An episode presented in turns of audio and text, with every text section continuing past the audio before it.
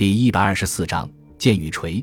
其实森克这个人并不坏，尽管人们可能认为他有点傻里傻气。事情的开始我还记得，那是一天晚上，我和森克静静地坐在海边，凝望着午夜蓝色的太平洋，海浪拍击着加州的海岸，发出哗哗的巨大声响，然后又破裂成无数的白色泡沫，悄无声息地慢慢散去。你瞧，大海给人的感觉真是太美了。我不由得赞叹道：“森克不为所动，或许他刚从吸毒所带来的飘飘欲仙中清醒过来。只见他双臂抱膝，将下巴搭在双臂上，目不转睛地望着大海。森克，你倒是说话呀！这里难道不是很美吗？”我继续说道。森克只是耸耸肩，还是没有吭声，头发被海风高高的吹起。不知过了多长时间，森克打破了沉默。缓缓地说道：“如果用辩证的眼光去看，情况就不同了。你这样看会觉得它很美，但假如你换个角度，就会发现原先的美变成了一种腐蚀。比如我们眼前的这片大海，它正在做什么？那一排排浪花不停地冲刷过来，难道不是在撕咬和吞噬着海岸吗？或者说，不是在慢慢地撕咬和吞噬着加州吗？如果你再仔细瞧瞧。”甚至还可以看见他的利齿。我熟悉森克，对他这种所谓的辩证观点也早已听惯了，所以没理会他。森克这个人很怪，他在清醒的时候经常会说一些不着边际的话，甚至有时还会指天发誓的说有什么人或东西要攻击他。总之，他为人处事的逻辑就是，不论什么人或什么事，只要有可能威胁到他的利益，他就要先下手为强。甚至可以这样说，在某些时候，森克就是个心术不正的人。我与森克是在三藩市认识的，你或许还不知道，那个三藩市可是个远近闻名的地方。当然，说它有名，并非是有多么美好，恰恰相反，那里是个十分破败的地方。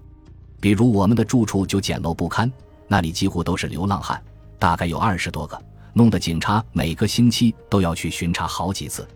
为了逃避警方三番五次的盘查，我和森克决定搬离那儿。于是简单的收拾了一下行李，就离开了那个鬼地方，向着洛杉矶出发了。说实在的，我们俩现在也厌倦流浪了。伙计，我们得弄点钱花才行。森克说着，轻轻的用指尖理了理长发。有什么好主意？说来听听。邮票和古董。哦，你听说过里尔这个人没有？说着。森克将身子向后一仰，躺在了沙滩上。当然听说过，那是个十足的电影流氓，货真价实的乡下人。我不屑地说道：“这你就错了，他一向是个具有领袖气质的人物。”森克说：“他不仅拥有各色的女孩子，而且还拥有许多收藏品。据我所知，他收集了许多邮票和古董。昨天他还跑到欧洲去潇洒了。你是怎么知道？”当然是报纸上登的了。哦，我明白了，你是想趁他不在家去偷他的邮票和古董。我恍然大悟地说：“你真聪明，我们干吧，怎么样？”这这可是很冒险的呀。我有些担心地说：“你放心好了，我们都是干这种事的老手了，不会有事的。”望着森克那兴奋的神情，我也就点头答应了。好，那我们明天就行动。森克说：“先要找到他的住所，然后撬门而入。你还记得我们在三藩市偷那个政客的家吧？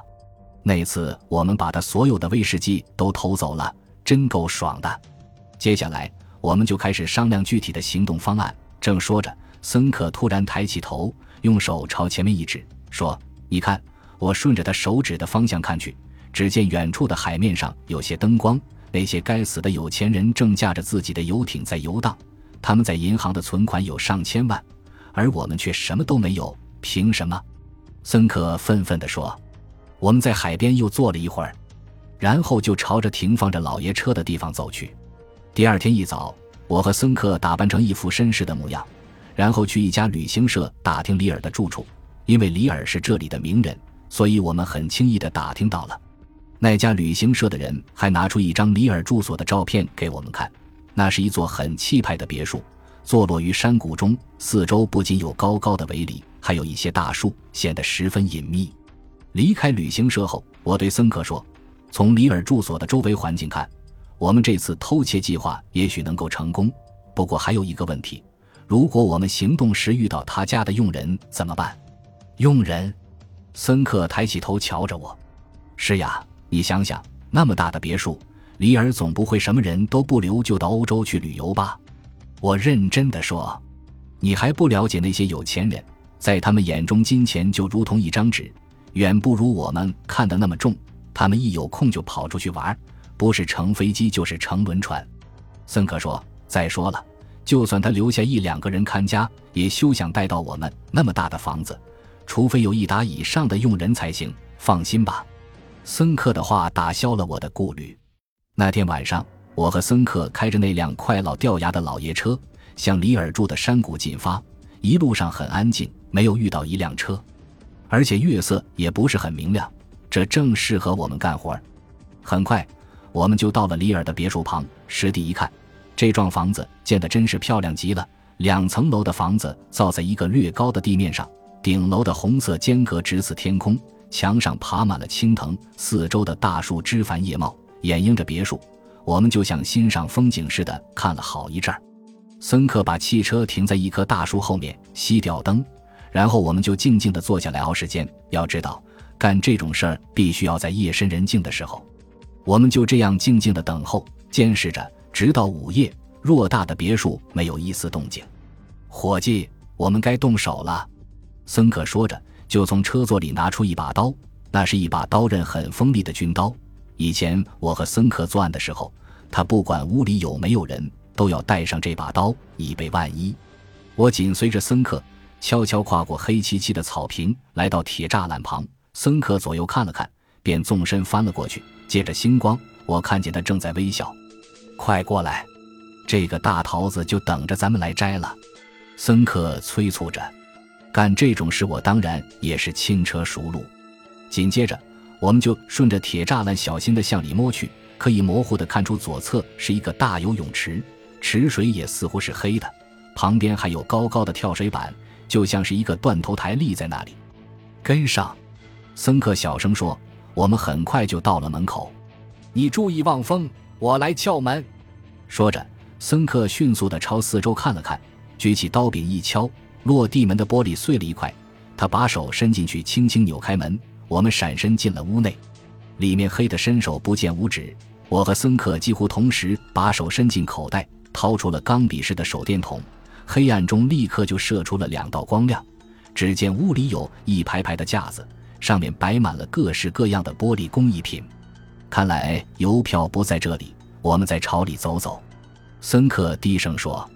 于是我跟着森克走出那个房间，又进入了一条通道。这时，我突然产生了一种不祥感，一切都太顺利了。难道？但是我没有说出来，还是继续跟着森克朝里走。我们又到了另一个房间，我看可以打开一盏灯，反正没有人。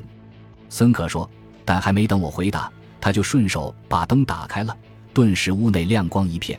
我们看到这间屋里有更多的古玩摆在玻璃柜里。伙计，我们开始干吧，先找邮票。森克兴奋地说：“突然，一个低沉的声音在我们身后响起。邮票在楼上的保险箱里。谁在说话？”惊得我冒出了一身冷汗。回头一看，原来是里尔站在门口。只见他手里提着一把明晃晃的长剑，脸上露出一种得意的微笑。这种微笑，在我小时候看电影时就记得。还有他的那把长剑，如果拿森克手里的刀和这把长剑相比，他的刀简直就像一把玩具似的，不值得一提。森克显然也被这个声音惊呆了。嗯，我我们只是瞧瞧。他结结巴巴地说：“瞧瞧，不，你们以为我在欧洲，这幢房子里没有人，就想来偷点值钱的东西，对不对？”里尔平静的话里带着威严。先生，我不明白你说话的意思。森克这个人的应变能力很强，他很快就冷静下来，振振有词地说。我们刚刚路过这里，因为天晚了，想求宿一夜，就进来敲门，但是没有人答应，所以才进来瞧瞧。我们还以为这个宅院是没人住的呢。感谢您的收听，喜欢别忘了订阅加关注，主页有更多精彩内容。